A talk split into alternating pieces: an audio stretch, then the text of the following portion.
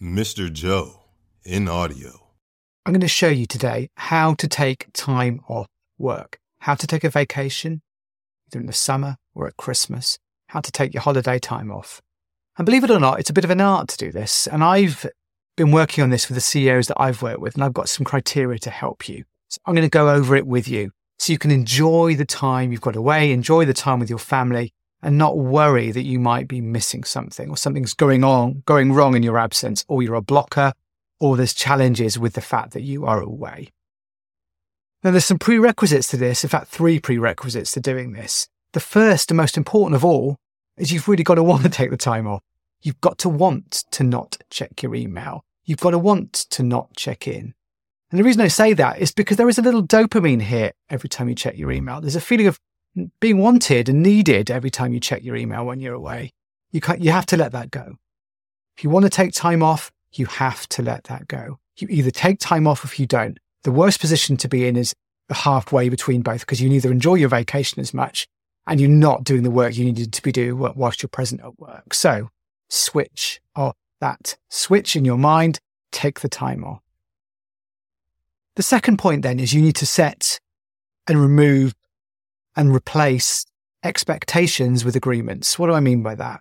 Expectations are things like, well, of course the boss will be checking his email while, she, while he's away. Of course, Jane's going to call us to check in to make sure that we're doing what we need to be doing. You're not going to do that, right? You need to have agreements with the team about exactly what you will and you won't do. There's nothing out there in the land of expectation because that's dangerous because people will be expecting you to do something. You may not do it. You may do it. They won't know. And the same with the team on the other way. Your expectations of the team and their performance need to shift while you're away. You need to create agreements. And that's what I'll go through in a minute is a list of steps to make that agreement. And the third thing is you need to put the work in. This doesn't suddenly happen. You can't do this on the Friday before you due to go away on vacation. You need to spend at least the first, the week beforehand doing this stuff. You can share this video with your team as well to help them understand. Because certainly if you're taking time away, it's Christmas holidays, vacation in the summer, some of your key team are as well, and they can learn from this video too. This is a team effort to make sure everybody has a great time while you, the boss, are away and whilst your team are maybe away at the same time as well. All right, let's go through it. So the week before then, what you need to do is you need to obviously let all your direct reports know you're, you're going to be away and tell them what that means right? That you won't be checking your email, that you won't be checking Slack. You know, you're not going to spend time checking in. That's not going to happen. All right. That's the agreement. Of course, emergencies and challenges are going to happen, but you need to set the exact criteria for that down to the level of detail, right? Um, you need to say what subjects or projects you're allowed, people are allowed to contact you about, right? Firstly, the subject. Okay. And then within that, you need to set the triggers that can cause this to happen, right? Maybe the contract on the Bishop acquisition isn't signed by the 22nd. You need to know that, right? Because then you need to do something about it. Okay. If if it's signed by the 22nd, maybe that's not a trigger for you. Maybe you don't want to be known about that. You only want to be told if it's not signed, right? But that is a specific project and a specific trigger. You don't need to know the ins and outs and be imparted to all things in terms of the Bishop acquisition. You don't. You just need certain triggers to be activated that people can contact you. Then you need to set the channels under which that they can contact you, right? And those channels are not email, they are not Slack, they are not Teams, they are not the usual channels. People have to put the effort in to contact you. That can be a text message, that can be a WhatsApp, that can be Signal, that can be a private messaging service, right? But that has to come through a private thing that has no noise associated with it. All right. If you're getting 50 things through on this one WhatsApp channel and one of those is important, you're going to miss it and you're going to feel anxious and want to be checking that thing for the emergency stuff, right? If that email is going to come through, you're going to be checking your email all the time and going through all the noise of other emails to find that stuff that's there, that needle in a haystack. You don't want that to happen, okay? It's a private channel, ideally with just one or two individuals, right?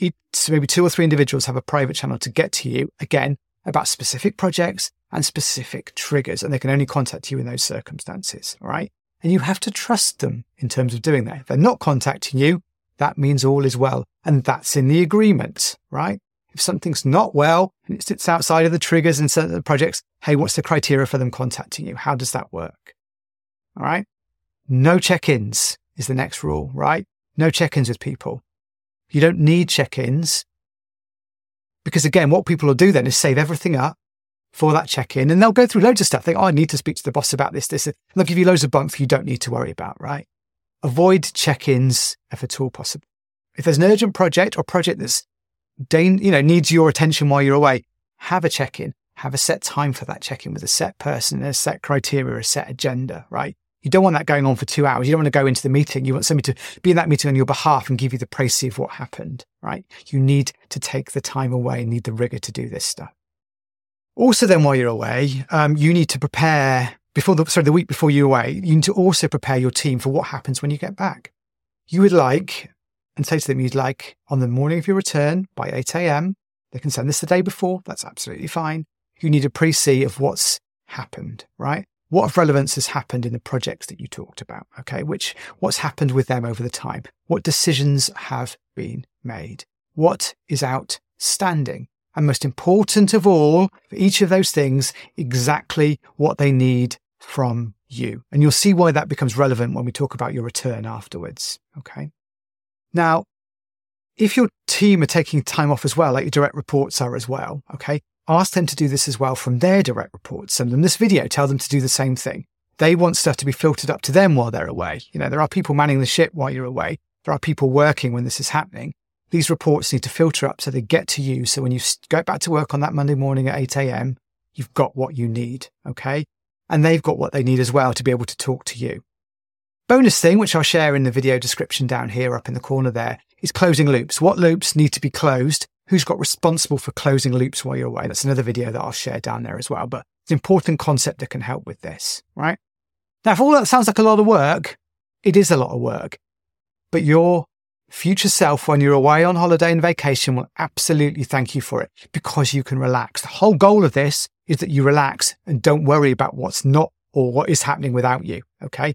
Channels are open if they need to be about specific things and specific triggers. If not, it's saved for your return.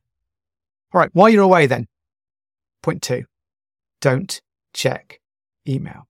Don't check Slack. Don't just check in. I'm just going to check in and see what's going on. Don't. You don't need to. You might think you need to, and that's a different thing, right? You might just want to have there to keep up to date, just to know so when I get back, things are not difficult. Don't forget, your reports are going to write you that status update to tell you what's going on. You don't need to check in. If you're worried you're going to get 2,000 emails by the time you get in, well, you know, ask your assistant. What's the agreement with your assistant when you get back? What emails do you want to have in your inbox? How do you want that to be? Right? If you're worried about a large load of inbox, you know, take an hour on the morning of you return to go through your inbox. Okay. Block that out in your diary. But don't do it while you're away. And that's the most important thing that can happen because this is a habit. And if people know you're checking in, that's going to break the agreements we've talked about earlier on. They'll know that and they'll have an expectation you're going to see things if they CC you on an email. That can't be the case. You can't let anybody know that that might happen and you can't let that happen as well. And more than anything else, you're going to upset your partner and your family because you're breaking agreement with them, with them that you're going to be away on vacation, right? Don't do it. If you do have to have these arranged check-ins, my number one tip to you while you're away is set an agreement with your partner and your family about exactly when that check-in will be, how long it will take. You say it's going to be an hour, keep it at an hour. Don't let it move to three. When that's going to happen and how that's going to happen. So you can take yourself away and do that, right? If you wake up in the morning and say, Oh, by the way, I've got a check in at 11, that's not going to go down very well because the expectation is you're on vacation, that you don't have to do any work. Set an agreement with your family before you go about what check ins you will be doing. But my number one piece of advice is you don't need to. That sounds hard. This stuff takes practice, honestly. You'll get there. Okay, when you return then, don't put anything in your diary until 11:30 a.m., right? Even if you have a regular Monday morning status update meeting, don't let it happen, right? You're the boss. You decide when these things happen. Don't let it happen. Or it happens without you. You know, however you want to do it. I'd say don't let it happen. It's the best thing to do because you're going to be tempted to go into it. Don't let it happen. Nothing in your diary till 11.30. You get into work. Maybe you get in at 8 a.m. because you want to be there and you go through the status updates, right? Those are the things you touch first. You don't touch the rest of your email. You go through those status updates. Anything that needs to be actioned immediately, you action. Then, if you've got time to go through your emails, by all means do that. And if you, honestly, if you're going through your own emails, let's talk about you getting an assistant and how that should never have to happen for you, right? Go through that stuff, but go through those status updates. That's going to give you all of the stuff you need to know when you get back. Now, again, before you go, you've got to get these status updates right so you can enjoy that time away. You're seeing the importance of them now because effectively what you're doing is pushing all of that responsibility of what you're going to do next till after your vacation, which is absolutely the way it should be, right? You should enjoy that first morning up to 11.30. Get yourself a nice coffee, right? Don't overburden yourself on that first day. And then in the afternoon, yeah, you do need to set up some stuff, right? Keep a couple of hours free in case you need to do some emergency setups, you know, emergency catch ups with people based on those status updates if you feel that's going to be the case. But put a couple in late afternoon of key people you need to speak to to warm up to get back into the game again. And then the day after, be that a Tuesday, that's when you're properly back in the game again. Don't have an expectation that Monday morning at 8 a.m. you're going to hit the ground running at full pelt because you're not. Okay. Set an agreement with yourself that by the Tuesday or the second day you're back, that's the day you're going to be effective. Because honestly, most of us are much better at Tuesdays than we are at Mondays for that exact reason. All right. Don't put that pressure on yourself to be amazing on day one. Day one is all about getting back up to speed again. Give yourself that time. Again, you're the boss. You should do this. You can do this. Now, you're probably thinking, well, this sounds all well and good, Joe, but what if something really goes wrong? I'm just really worried that something's going to go wrong something will go wrong. Something will not, something will happen that you are not happy about. That maybe if you've been around, maybe it wouldn't have happened. But almost certainly it won't be something urgent or threatening or really dangerous. It might be something that irks you or annoys you or upsets you. And you think, well, if I, I could have done, let that go. It will happen. These things do happen. That's the whole point of being away, right? Do you know what happens when you get back? You're going to be a little bit more relaxed anyway. So it won't be as significant as you might think it might be there will be things that happen, right? There always will be in any organization. You've got to let that go. What you do is you write it down. Well, here's what happened. Here's how I'm going to mitigate that next time. You write yourself a little note. You file it away. You set yourself a reminder two weeks before your next vacation. Get that reminder out and you, you see, well, this is what happened last time. This is what went wrong. How can I mitigate that? And all you need to do is, do is update the agreements that we created in part one of this to help you enjoy the next vacation. Okay. Don't beat yourself up about it. That's the whole key. Thank you very much. Now, the key to this is rigor and you absolutely wanting to take time away from the office without checking in. Okay. You have to want to do those things and to know in yourself that it's addictive to check in. It's addictive to check email. It's addictive to check Slack and Teams, right? You're going to be pulled to do that in the quiet moments. So when you're away, make sure you've got something that's going to stop that addiction. When you spot it in yourself so you know what to do in that situation. All right. Good luck. I would love to know how you get on throughout this. Send me some comments down below. Let me know. Send me an email. I'd love to know how you got on with this. And if you've got any other tips about taking vacation time, properly taking vacation time, leave those down there. Thanks again for your time and enjoy that vacation. You deserve it. If you've got a problem and no one else can help, if you can find him, you should hire Mr. Joe.